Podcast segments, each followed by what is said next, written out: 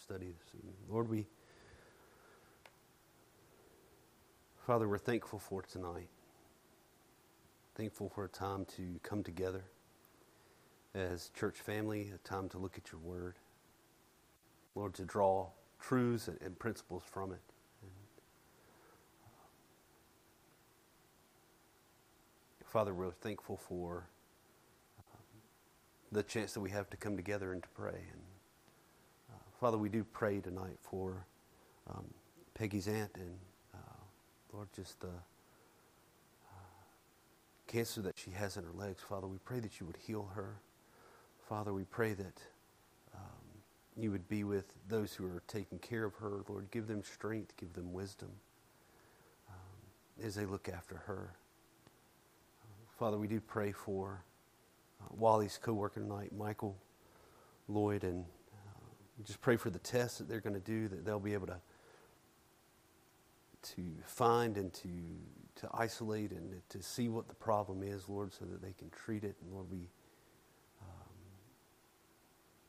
we, we pray that as Wally tries to, um, seeks to share with him the truth of, of Christ, uh, Father, we pray that you would give Wally wisdom and, uh, Father, that um, you would move, Father, by your Spirit in, the midst of those conversations. So, Father, we. Um, we come tonight, we think of um,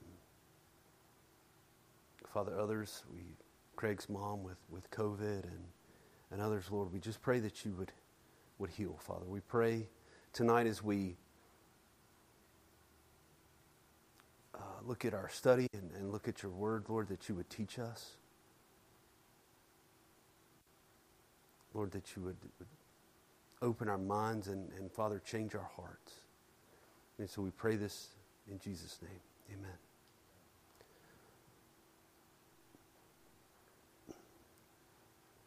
All right, tonight uh, we're going to return back to the book of Judges in chapter 16. So please turn there with me. Judges chapter 16. We've been walking through this study together, um, put together by Dr. Robert Godfrey, and it's on the life of Samson. And so we've kind of taken his lectures and, and his study and, and his um, workbook for this, this study and, and try to kind of condense it and arrange it in, in a way that's understandable for us and applicable for us here at Flat Creek. So we've walked through the four parts of the story. We looked at it, Samson's parents and then the, the marriage to the Philistine woman, and then his visit to the prostitute, and, and lastly, his love for Delilah. And he was betrayed by Delilah and into the, the hands of the Philistines, and they captured him. And they put him in prison, and they made him work grinding at the meal. Um,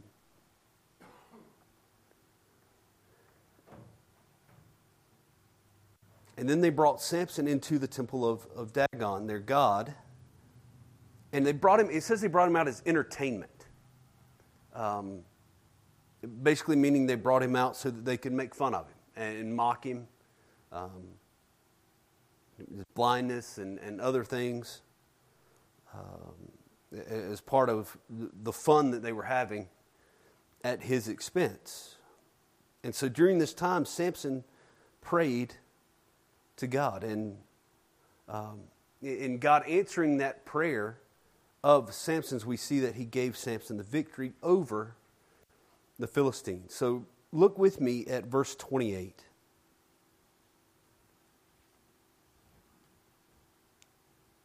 There we read Then Samson called to the Lord and said, O Lord God, please remember me and please strengthen me only this once O God, that I may be avenged on the Philistines for my two eyes.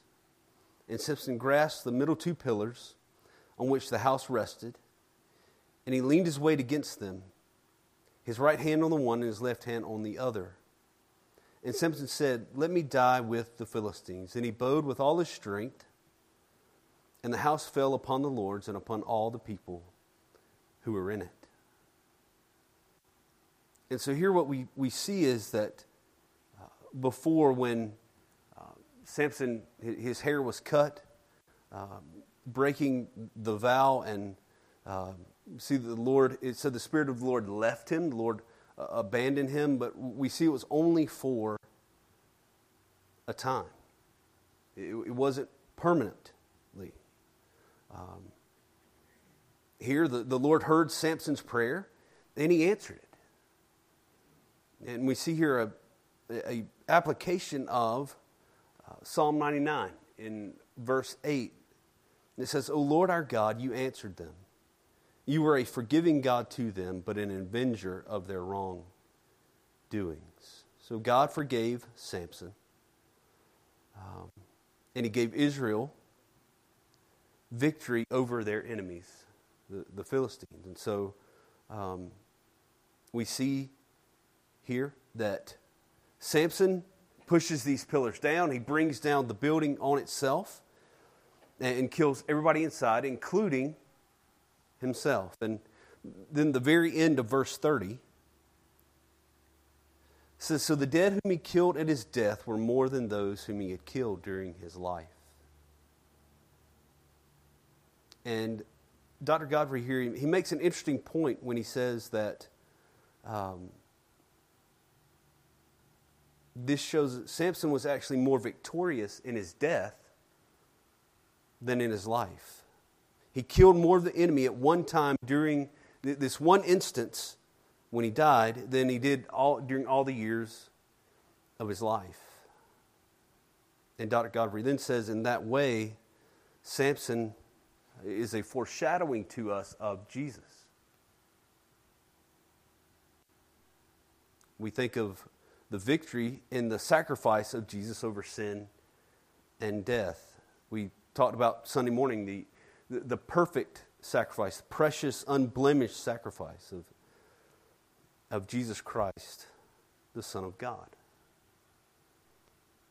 And so my, it may have seemed like defeat on the cross. It wasn't, because the crucifixion led to the resurrection on the third day. So Samson dies here. He, he dies with these pagan, uncircumcised Philistines outside of the land of promise. Uh,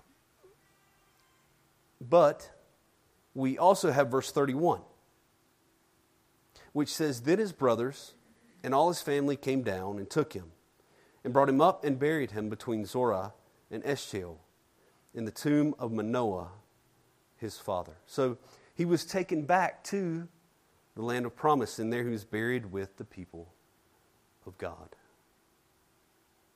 And so we see at the end of Samson's life that, that God did accomplish his purpose through Samson. Um, d- despite the sin of the people of Israel, d- despite the sin of, of Samson as he was their judge, God ultimately used the life of Samson for his own glory. And so we, we come to the end of the story of Samson, but it's not the end of the book of Judges. Um, we see at this point, uh, basically with, with Samson, the, the last judge that, that's mentioned here in the book, um, Israel is both spiritually and nationally, they're just a complete wreck, right? It's really bad news. Um, the, the, way that they are um, involved in, in all kinds of sin. And um, so, chapter 17 begins, and we learn about Micah. Micah and his mother. Um, so Micah's stolen money from his mother, and then he returns it to her. So he took it, he returns it, and then look in chapter 17 at verse 3. It says, And he restored the 1,100 pieces of silver to his mother. And his mother said, I dedicate the silver to the Lord from my hand for my son, to make a carved image and a metal image.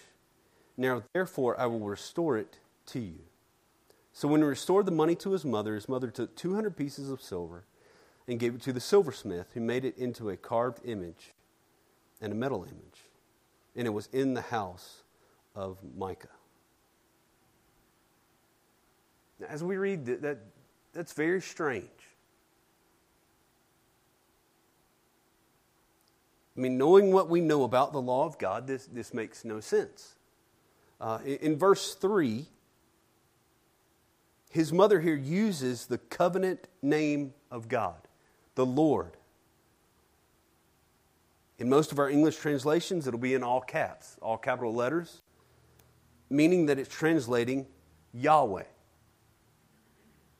So she, she mentions the, the covenant name of God, Yahweh, and then sets out to make a carved image out of silver to dedicate it to Yahweh. I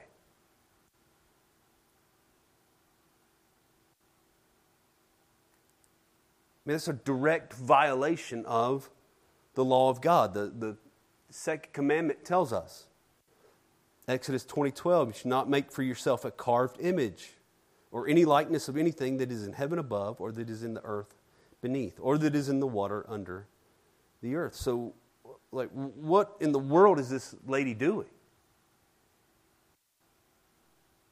And here through this we see this profound spiritual ignorance in, Israel, this lack of discernment, this uh, see how much that the, the, people of Israel have not been teaching their children. They have not been um, teaching them the law of God. And so they don't, they don't understand and can't make these images to worship. And then look at verse, verses 5 and 6. And the man Micah had a shrine, and he made an ephod and household gods, and ordained one of his sons who became his priest. In those days, there was no king in Israel. Everyone did what was right in his own eyes. So we see there again that refrain that happens here at the end of the book of Judges. So he's, he's made all of these things. He set up this little shrine in his, his own home. And then Micah comes into contact with a Levite from Bethlehem. And Micah asked this Levite to come and stay with him in his home. Then look at verses 12 and 13. It says, And Micah ordained the Levite, and the young man became his priest. It was in the house of Micah. Then Micah said, Now I know that the Lord will prosper me because I have a Levite as priest. Again, what in the world is, is going on? I mean, the Levite is to be serving at the tabernacle. What's he doing sojourning? Right? He, he has a place to be. He has a responsibility to be doing that's assigned to him by God. That's how it worked in the Old Testament. The Levite doesn't just get to, to pick and choose where he wants to be and what he wants to be doing. Micah doesn't just get to decide that he's, he's going to set up his own little shrine in his house to worship.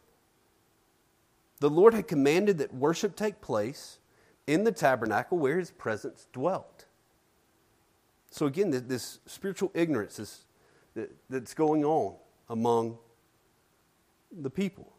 Later on in chapter 18 of Judges, uh, the tribe of Dan, they come along, steal these idols away from Micah, and they take the Levite from him and make him their own. Look at chapter in chapter 18 verse 18. It said, And when these went into Micah's house and took the carved image, the ephod, the household gods, and the metal image, the priest said to them, What are you doing? And they said to him, Keep quiet. Put your hand on your mouth and come with us, and be to us a father and a priest. Is it better for you to be a priest to the house of one man or to be priest to a tribe and clan in Israel? And the priest's heart was glad. He took the ephod and the household gods and the carved image and went along with the people. His heart was glad. I just, just have in my mind a picture of this dude just in, in blissful ignorance, just happy as he can be, not understanding what's going on. And having no idea how offensive to God this is. I mean, it's just, he's kind of happy he gets a promotion, right? He goes from one man, one house, to a whole tribe.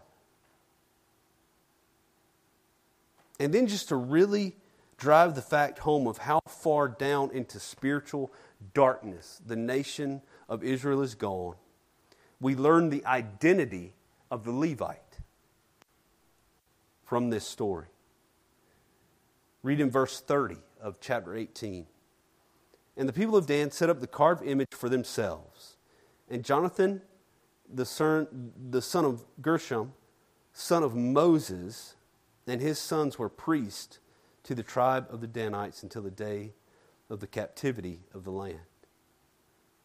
This is the grandson of Moses, who is sojourning around when he should have been serving the Lord in the tabernacle. He's, he's serving the tribe of Dan using these metal man made idols, just, just a couple generations removed from the man that led Israel out of slavery. Egypt, that, that God spoke to face to face as a man does to his friend. This is the one who's in, this is the Levite that's in the house of Micah and for the tribe of Dan.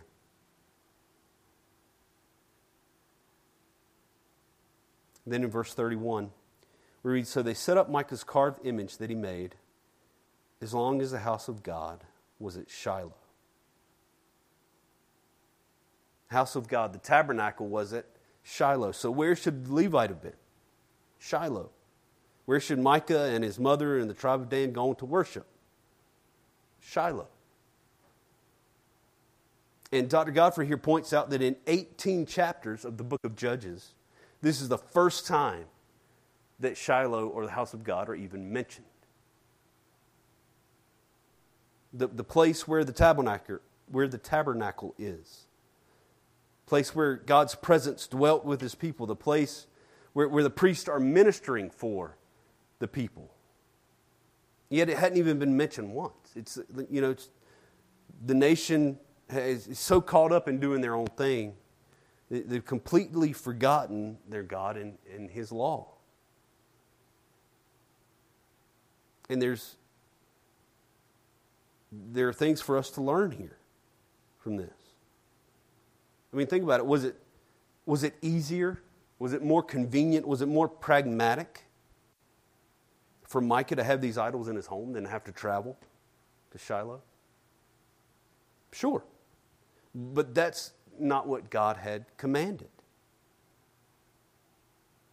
Same thing true for us as individuals and, and as a local church.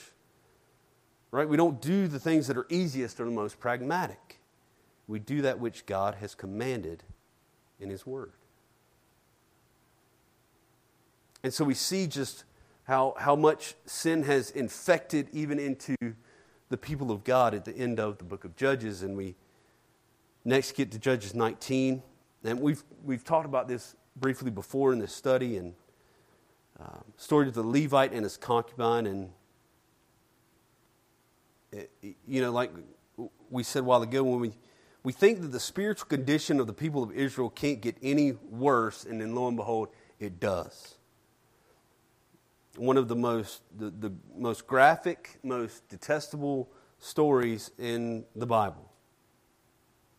And so we see that in this chapter, a Levite came with his concubine. Um, they came up to the city of Gibeah and, and stopped there for the evening in the house of an old man. It says that the, the men surrounded the house and demanded that the Levite come out that they might in, uh, know him, might engage in, in sexual acts with him. And then the man puts out the Levite's concubine in the place of the Levite, and the men then that are outside then brutally rape her until the next morning. After this, Levite takes her body and dismembers it into 12 pieces, sends it out to all the tribes of Israel. And in verse 30 of chapter 19, it says, And all who saw it said, Such a thing has never happened or been seen from the day that the people of Israel came up out of the land of Egypt until this day. Consider it, take counsel, and speak. And so, what we see here is this, this chapter in, of Judges 19 is, a very, uh, very, very similar to another passage in Genesis 19. Right? Very similar instance. It, occurred in Sodom and Gomorrah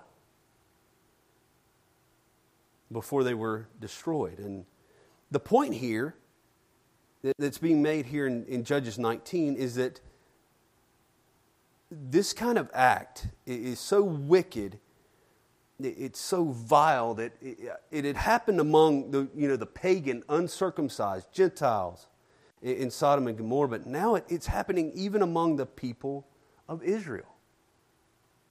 That's how low it's gotten. It should never be.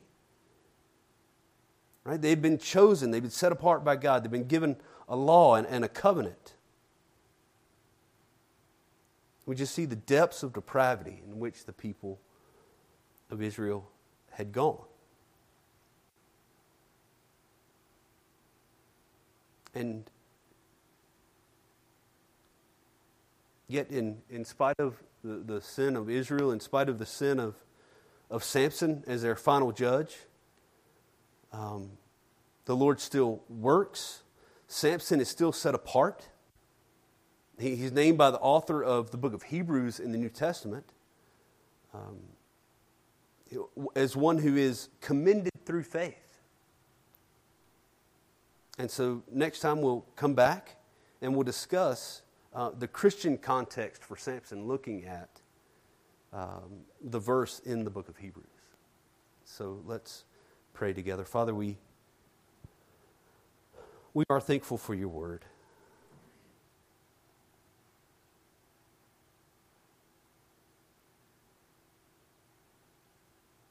Father, we we are thankful for your Spirit that teaches us through your word. Father, I pray that you would go with us now as we meditate, we reflect on the things from these chapters. Lord, may you teach us. May we walk in obedience. We pray this in Jesus' name. Amen. All right. Thank you.